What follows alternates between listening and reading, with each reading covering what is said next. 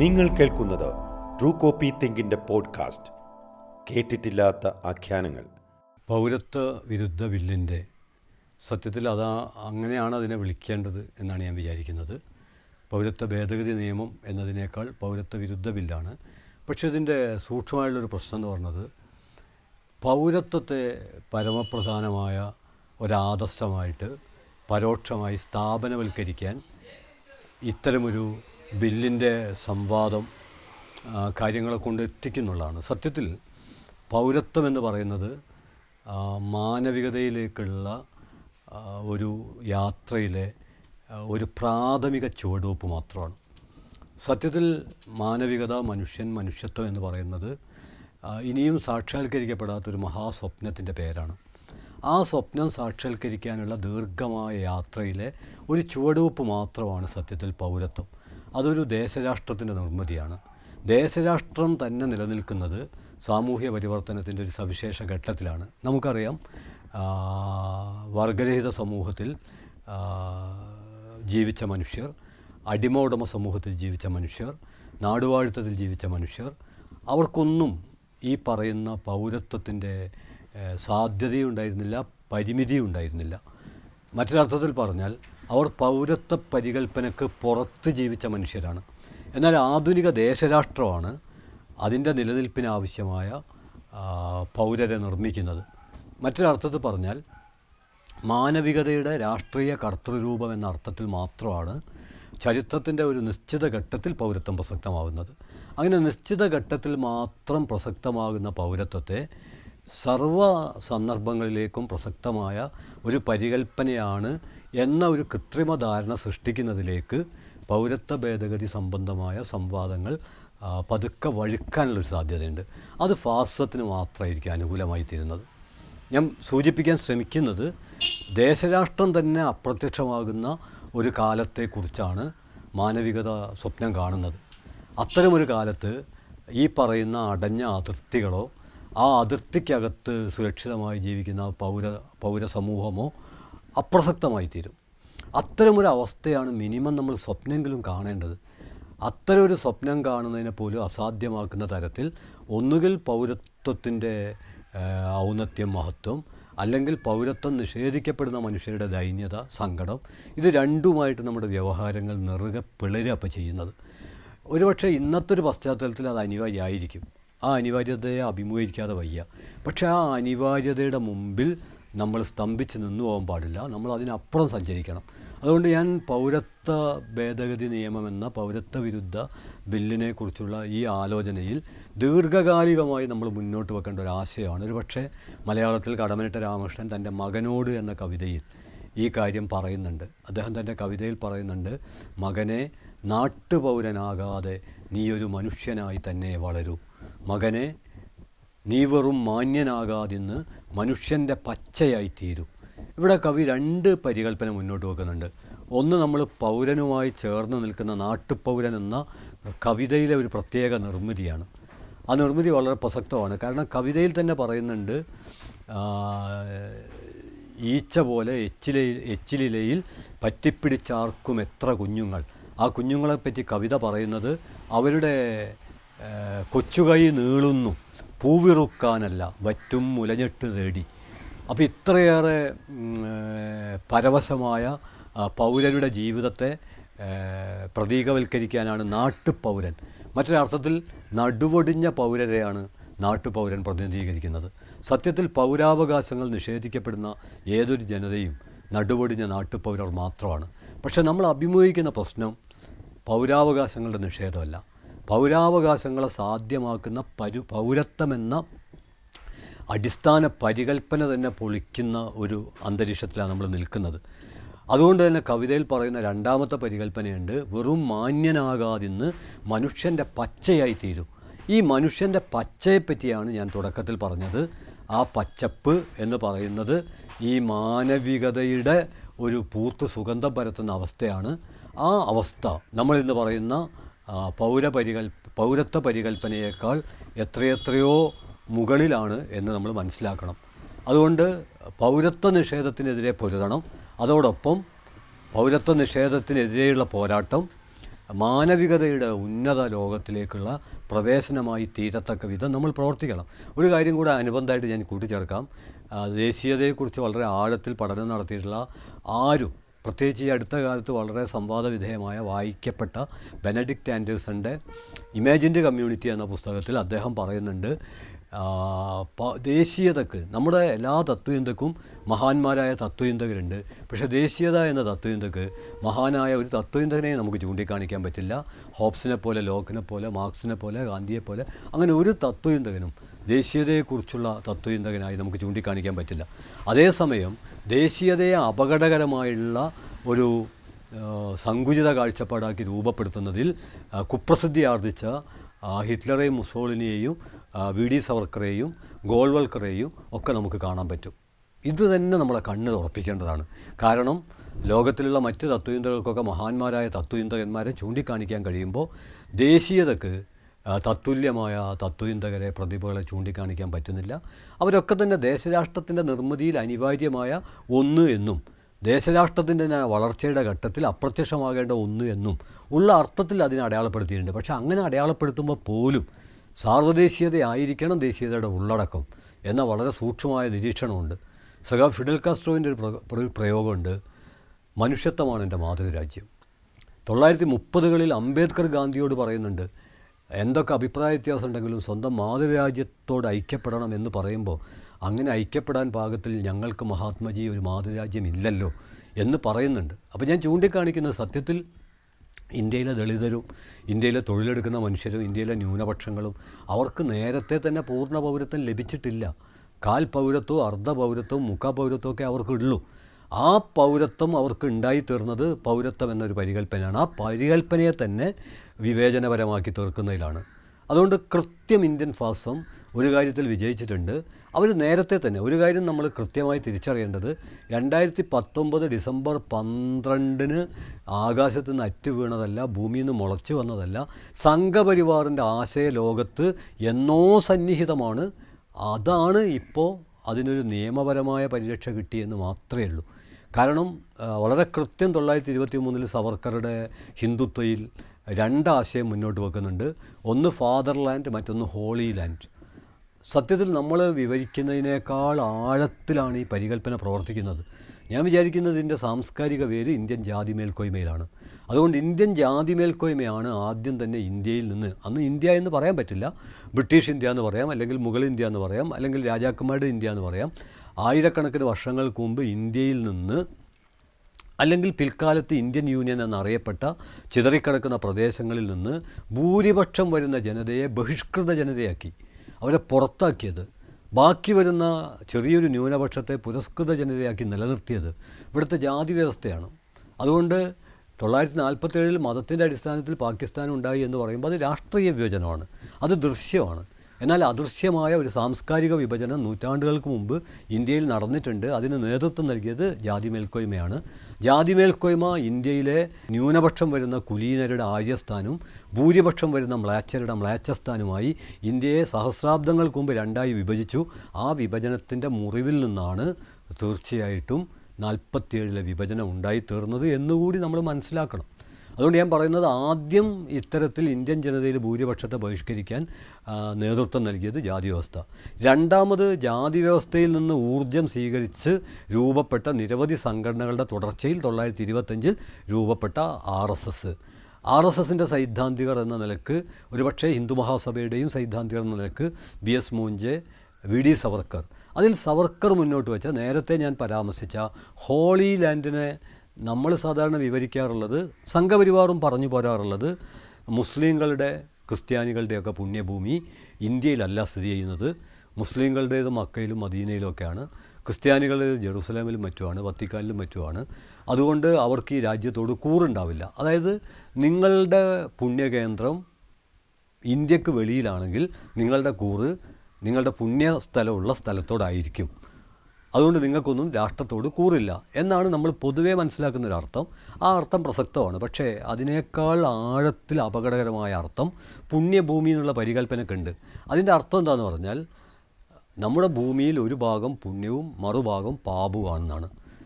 മറ്റൊരർത്ഥത്തിൽ പറഞ്ഞാൽ പാപപുണ്യങ്ങളുടെ ഭാഗമാകാൻ ഒരു തരത്തിലും നിർവാഹമില്ലാത്ത ഭൂപ്രദേശത്തെ പോലും പാപം പുണ്യം എന്ന പരികല്പനയിലേക്ക് വെട്ടിച്ചുരുക്കുന്നു എന്നുള്ളതാണ് അതിൽ ഒന്നാമത്തെ അപകടം. രണ്ട് പുണ്യഭൂമി എന്ന് പറയുമ്പോൾ അവരവിടെ നിർത്തുന്നില്ല. അത് ദേവഭൂമിയാണ് കർമ്മഭൂമിയാണ് മോക്ഷഭൂമിയാണ് ഭാരതൻ ലോകത്തിന്റെ ഗുരുവാണ് എന്നൊക്കെയുള്ള ആശയങ്ങൾ അവതരിപ്പിക്കുന്നുണ്ട്. അതിൽ അധിനിവേശം മാത്രമല്ല ഉള്ളത്.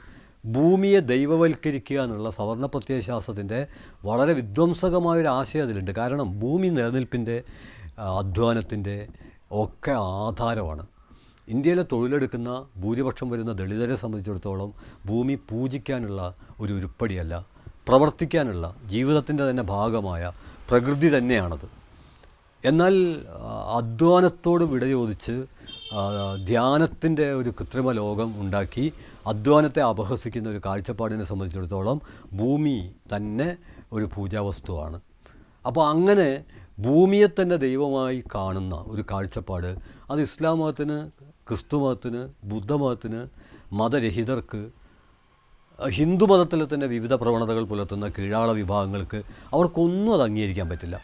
അതുകൊണ്ടൊരു സവർണ അജണ്ടയാണ് പുണ്യഭൂമി എന്ന പരികൽപ്പന. ഇനി പിതൃഭൂമി എന്നുള്ള പരികൽപ്പന എടുത്താൽ ഒരുപക്ഷേ ഇപ്പോഴത്തെ പൗരത്വ ഭേദഗതി എന്ന് പറയുന്ന പൗരത്വ വിരുദ്ധ ബില്ലുമായിട്ട് അതിന് സാമ്യമുണ്ട്. ആ സാമ്യം എന്ന് പറഞ്ഞാൽ നിങ്ങളിവിടെ ജനിച്ചു നിങ്ങളിവിടെ ജീവിക്കുന്നു നിങ്ങളിവിടെയാണ് മരിക്കുന്നത് എന്നതല്ല നിങ്ങളുടെ പൗരത്വത്തിന്റെ ആധാരം. നിങ്ങളുടെ പൂർവികരാണ്. പക്ഷേ പൂർവികരെക്കുറിച്ച് പറയുമ്പോൾ പിതൃഭൂമി പറയുന്നത് ചരിത്രത്തിലെ ഏതെങ്കിലും ഒരു സവിശേഷ ഘട്ടത്തെയല്ല ഏതൊക്കെയോ കാലത്ത് വന്ന ആളുകൾ ഇവിടെ തന്നെയുള്ള ആളുകൾ എന്ന അർത്ഥത്തിലാണ്. മറ്റൊരു അർത്ഥത്തിൽ പറഞ്ഞാൽ കുടിയേറ്റത്തെ കുറ്റകരമാക്കി തീർക്കുക ചെയ്യുന്നത്. സത്യത്തിൽ ലോകത്തെ സാധ്യമാക്കിയത് കുടിയേറ്റമാണ്. കലർപ്പാണ് മനുഷ്യജീവിതത്തിന്റെ കരുത്ത്. പക്ഷേ ഫാസിസ്റ്റുകൾ കലർപ്പ് കളങ്കമായിട്ടാണ് കാണുന്നത്. അവരെ സംബന്ധിച്ചിടത്തോളം തീർച്ചയായിട്ടും എല്ലാ തരത്തിലുള്ള കലർപ്പും ഒഴിവാക്കപ്പെടേണ്ടതാണ്. ഭാഷയിലെ കലർപ്പ് ആചാരത്തിലെ കലർപ്പ് വിശ്വാസത്തിലെ കലർപ്പ് ഇതൊക്കെ ഒഴിവാക്കപ്പെടേണ്ടതാണ്. അപ്പോൾ ഇത്തരം ഒരു അപകടകരമായ കാഴ്ചപ്പാട് പിതൃഭൂമിയിലുണ്ട്. ദയാനന്ദ സരസ്വതി സത്യാർത്ഥ പ്രകാശത്തിൽ പറയുന്നുണ്ട് മാംസ ബുക്കുകളും ആ, മദ്യപിക്കുന്നവരും ഒക്കെയായ ആ വിദേശീയർ എന്നു മുതൽ ഇന്ത്യയിൽ വന്ന് അധികാരം സ്ഥാപിച്ചോ അന്നു മുതൽ ആര്യന്മാരുടെ സങ്കടം വർദ്ധിച്ചു തുടങ്ങിയെന്നാണ്. അപ്പോൾ വളരെ കൃത്യമാണ് ഇത് ആര്യാവർത്തമാണ് പുണ്യഭൂമിയാണ്. വളരെ സൂക്ഷ്മമായിട്ട് നോക്കിക്കഴിഞ്ഞാൽ അഖണ്ഡ ഭാരതം എന്ന കാഴ്ചപ്പാട് ആര്യാവർത്തം അദ്വൈതം സംസ്കൃതം മനുസ്മൃതി ഇതിലെല്ലാം സവിശേഷമായ തെരഞ്ഞെടുപ്പാണുള്ളത്. ജനാധിപത്യവാദികളെ സംബന്ധിച്ചിടത്തോളം അദ്വൈതമോ എന്തിന് സംസ്കൃതോ സംസ്കൃതമോ മനുസ്മൃതിയോ ആര്യാവർത്തം എന്ന പരികൽപ്പനയോ ഏകപക്ഷീയമായിട്ട് തള്ളേണ്ട കാര്യമില്ല. പക്ഷേ നമുക്കറിയാം സംസ്കൃതത്തെ പറ്റി പറയുമ്പോൾ ഇന്ത്യയിൽ മറ്റ് നിരവധി ഭാഷകളുണ്ട്. ബുദ്ധൻ സംസാരിച്ച പാലിയിലാണ് ആദിവാസികളുടെ ഭാഷയുണ്ട്. ഇതെല്ലാം പരിഗണിക്കേണ്ടതുണ്ട്.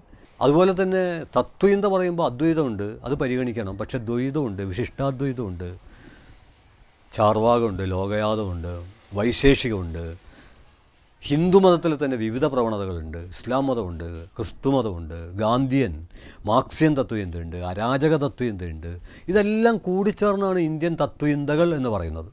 അതിൽ ഒരു തത്വചിന്ത മാത്രം മറ്റെല്ലാ തത്വചിന്തകൾക്കും മുകളിൽ പ്രതിഷ്ഠിക്കപ്പെടുമ്പോൾ അത് കൃത്രിമമായൊരു മുഖ്യധാര സൃഷ്ടിക്കുകയാണ്. ഇന്നും നമ്മുടെ നാട്ടിലെ ജനാധിപത്യവാദികൾ പോലും മുഖ്യധാരാ സംസ്കാരം എന്നൊരു പ്രയോഗം. സത്യത്തിൽ അത് പൗരത്വ നിരാകരണത്തിന്റെ ഒരു സാംസ്കാരിക പശ്ചാത്തലത്തെയാണ് സൂചിപ്പിക്കുന്നത്.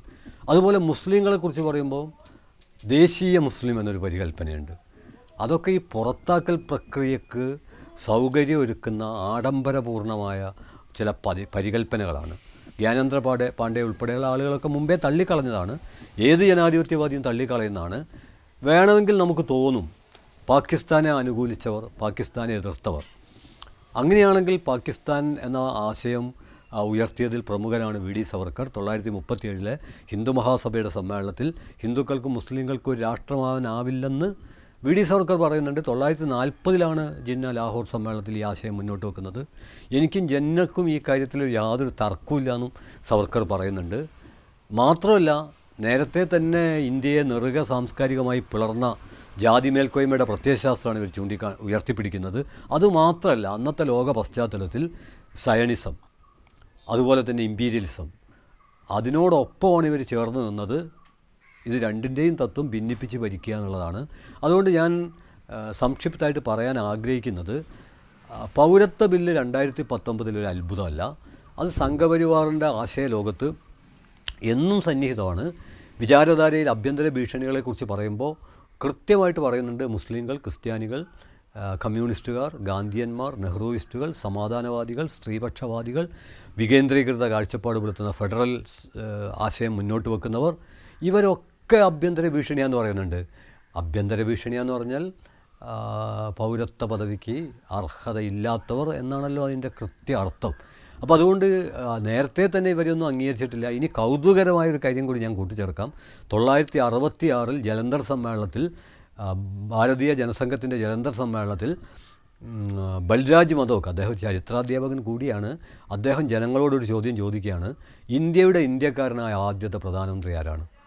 സത്യത്തിൽ ഈ ചോദ്യം തന്നെ തെറ്റാണ്. കാരണം ഇന്ത്യക്കാരനല്ലാത്ത ഒരാൾക്ക് ഇന്ത്യയുടെ പ്രധാനമന്ത്രി ആവാൻ പറ്റില്ല എന്നുള്ളത് പ്രാഥമികമായുള്ളൊരു കാര്യമാണ്. ആ പ്രാഥമികമായുള്ള കാര്യത്തെ പോലും പൊളിച്ചിട്ടാണ് ഇത്തരം ചോദ്യങ്ങൾ. ഇതൊരു ഫാസിസ്റ്റ് രീതിയാണ്. ജനങ്ങൾ ആ ചോദ്യത്തിന് ഉത്തരം കാണാൻ ശ്രമിക്കും. സത്യത്തിൽ ഈ ചോദ്യത്തെ തന്നെ ഉന്മൂലനം ചെയ്യാണ് ആവശ്യം. അതിലേക്ക് അങ്ങ് എത്തിപ്പെടില്ല. എന്നിട്ട് അദ്ദേഹം തന്നെ ഉത്തരം പറഞ്ഞു ലാൽ ബഹദൂർ ശാസ്ത്രി എന്ന് പറഞ്ഞാൽ നാൽപ്പത്തിയേഴ് മുതൽ അറുപത്തിനാല് വരെ ഇന്ത്യയുടെ പ്രധാനമന്ത്രി എന്ന അർത്ഥത്തിൽ മാത്രമല്ല ലോകത്തിന്റെ ആദരവ് നേടിയെടുത്ത മതനിരപേക്ഷ പൗരത്വ സങ്കല്പത്തിന് അടിത്തറയിട്ട പണ്ഡിറ്റ് ജവഹർലാൽ നെഹ്റുവിനെ ഇന്ത്യക്കാരനായി അംഗീകരിക്കുകയില്ല എന്ന് പരസ്യമായി അറുപത്തിയാറിൽ പ്രഖ്യാപിച്ചവർ അദ്ദേഹത്തിന്റെ പൗരത്വത്തെ മരിച്ച് രണ്ട് കൊല്ലം കഴിഞ്ഞ് മുൻകാല പ്രാബല്യത്തോടെ റദ്ദ് ചെയ്തവർ അത്തരമൊരു പ്രസ്ഥാനം ഇന്ത്യയിലെ ഭൂരിപക്ഷം വരുന്ന മനുഷ്യരുടെ പൗരത്വത്തെ അംഗീകരിക്കുന്നില്ല എന്ന് പറയുന്നതിൽ ഒരത്ഭുതത്തിനും വകയില്ല. ഇത് അവരുടെ മൗലിക കാഴ്ചപ്പാടാണ്. അതുകൊണ്ട് ബാബറി മസ്ജിദിനെ ഒരു തർക്ക പ്രശ്നമാക്കി നിലനിർത്തി. പിന്നെ അത് പൊളിച്ചു കളഞ്ഞതുപോലെ ദീർഘകാലം പൗരത്വത്തെ ഒരു തർക്ക പ്രശ്നമാക്കാനും ഇന്ത്യയിൽ ഒരു വിഭാഗത്തിന്റെ പൗരത്വത്തെ നിയമപരമായി തന്നെ റദ്ദ് ചെയ്യും എന്നൊരു ഭീഷണി നിലനിർത്താനും ഒക്കെ കഴിഞ്ഞു എന്നുള്ളത് ഒരുപക്ഷെ നിയമം വന്ന സ്ഥിതിക്ക് അത്തരമൊരു നൈയാമികമായ വിഭജനം തന്നെ. സാമ്രാജ്യത്വത്തിന് പോലും കഴിയാത്തത് ഇന്ത്യയിൽ നടപ്പിലാക്കാൻ കഴിഞ്ഞു എന്നുമുള്ള അർത്ഥത്തിൽ നമ്മൾ കാണണം. ഒരു ഒരു സംഭവം കൂടി നമ്മൾ ഓർക്കണം. ഒരു ദേശരാഷ്ട്രത്തിലെ മനുഷ്യന് സംഭവിക്കാവുന്ന ഏറ്റവും വലിയ ശിക്ഷ ഭരണകൂടത്തിന് ഒരു ദേശരാഷ്ട്രത്തിലെ മനുഷ്യന് നൽകാവുന്ന ഏറ്റവും വലിയ ശിക്ഷ പൗരത്വ നിഷേധമാണ്. വധശിക്ഷ പോലും അതിന്റെ മുമ്പിൽ നിസ്സാരമാണ്. കാരണം വധശിക്ഷയിൽ എന്താ പ്രശ്നം എന്ന് പറഞ്ഞാൽ അത് നടപ്പിലാക്കുന്നതോടെ അത് അവസാനിച്ചു കഴിഞ്ഞു. എന്നാൽ പൗരത്വ നിരാകരണം നടപ്പിലാക്കുന്നത് മുതൽ അതിന് വിധേയരാകുന്നവരുടെ ജീവിതം വലിയ പ്രതിസന്ധിയിലാവും.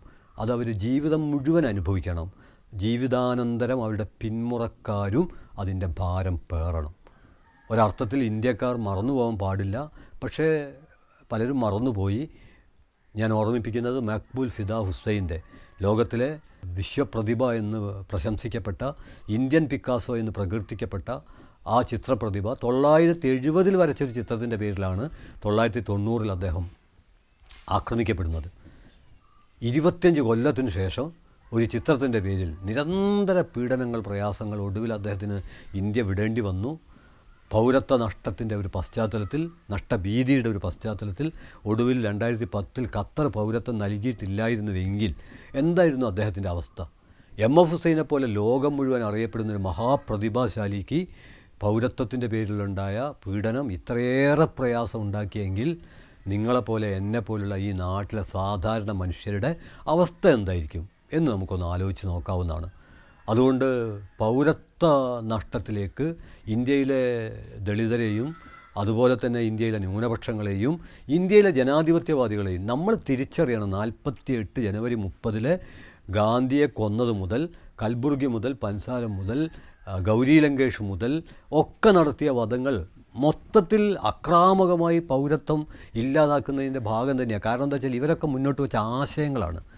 ആ ആശയങ്ങളിൽ മനുഷ്യത്വമാണ് സാർവദേശീയതയാണ് സൗഹാർദ്ദമാണ് സംവാദമാണ് ആ ആശയങ്ങളിൽ തിളച്ചു മറിയുന്നത്. ആ ആശയങ്ങൾ നിലനിർത്തിക്കൊണ്ട് ഒരു വ്യക്തിയുടെയും പൗരത്വത്തെ ഇല്ലാതാക്കാൻ പറ്റില്ല. അപ്പോൾ അത്തരം ആളുകളെ കൊല്ലുന്നതിലൂടെ അതുപോലെ ആൾക്കൂട്ട കൊലകളുടെ പേരിൽ മനുഷ്യരെ ആക്രമിക്കുന്നതിലൂടെ ഒക്കെ പൗരത്വ നിരാകരണത്തിനുള്ള അരങ്ങൊരുക്കലായിരുന്നു ഒരുപക്ഷെ ഒരു കാര്യം കൂടി ഞാൻ കൂട്ടിച്ചേർക്കുകയാണ്.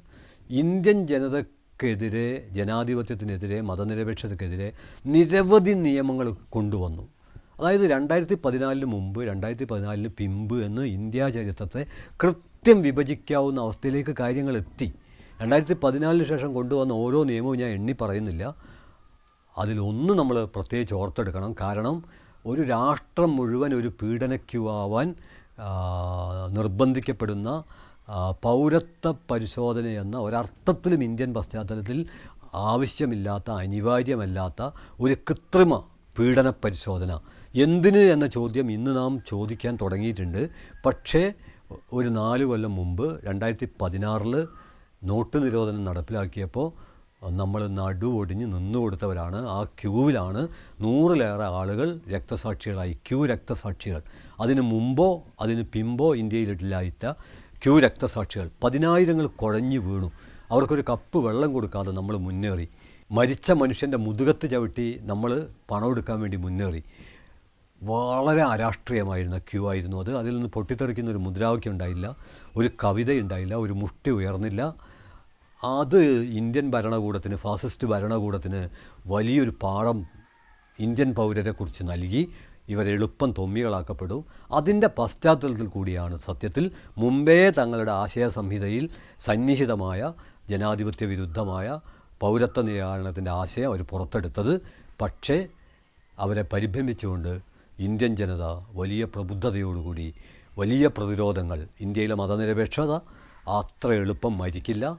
അതിനെ എത്ര എളുപ്പത്തിൽ കൊല്ലാൻ ഒരു ഫാസിസ്റ്റിനും കഴിയില്ല എന്ന് വളരെ ജന പ്രബുദ്ധതക്ക് ആവേശം പകരുന്നൊരു കാഴ്ചപ്പാടോടെ ഇന്ത്യൻ ജനത മുന്നോട്ട് പോകുന്നു. അതുകൊണ്ട് ഇതൊരു പൗരത്വം എന്ന സാങ്കേതിക പ്രശ്നത്തിലല്ല മറിച്ച് മനുഷ്യത്വം എന്ന എക്കാലത്തെയും മനുഷ്യരുടെ മഹാസ്വപ്നത്തിന്റെ ഒരു പശ്ചാത്തലത്തിൽ നമ്മളിതിനെ പരിശോധിക്കണം. പൗരത്വം അനിവാര്യമാണ്. പക്ഷേ പൗരത്വം പൗരത്വം എന്ന അവസ്ഥയിൽ ചെതൽ പിടിക്കാനോ ഇല്ലാതാവാനോ ഉള്ളതല്ല മനുഷ്യത്വം എന്ന ഏറ്റവും മഹത്തായ മൂല്യത്തിലേക്ക് ഞാൻ അവസാനിപ്പിക്കുന്നത് ഇങ്ങനെയാണ്. രാജ്യത്തിലെ ദേശീയ പതാക പാറി പറക്കണം. അത് വളരെ പ്രസക്തമാണ്. പക്ഷേ ലോകത്തിലെ ഏത് ദേശീയ പതാകയും സ്വതന്ത്രമായി പാറി പറക്കണമെങ്കിൽ കാണുന്ന രാജ്യത്തിന്റെ ആ ദേശീയ പതാകയ്ക്ക് മുമ്പിൽ കാണാത്ത മനുഷ്യാവകാശത്തിന്റെ മറ്റൊരു പതാക പറക്കണം. ആ പതാക പറക്കുന്നില്ലെങ്കിൽ ഒരു രാജ്യത്തിന്റെ ദേശീയ പതാക എത്ര ആകർഷകമായി പുറംകാഴ്ചയിൽ പറന്നാലും അതിന്റെ മൂല്യങ്ങൾ കരിഞ്ഞു പോകും. അതാണിപ്പോൾ ഇന്ത്യയിൽ സംഭവിച്ചുകൊണ്ടിരിക്കുന്നത്.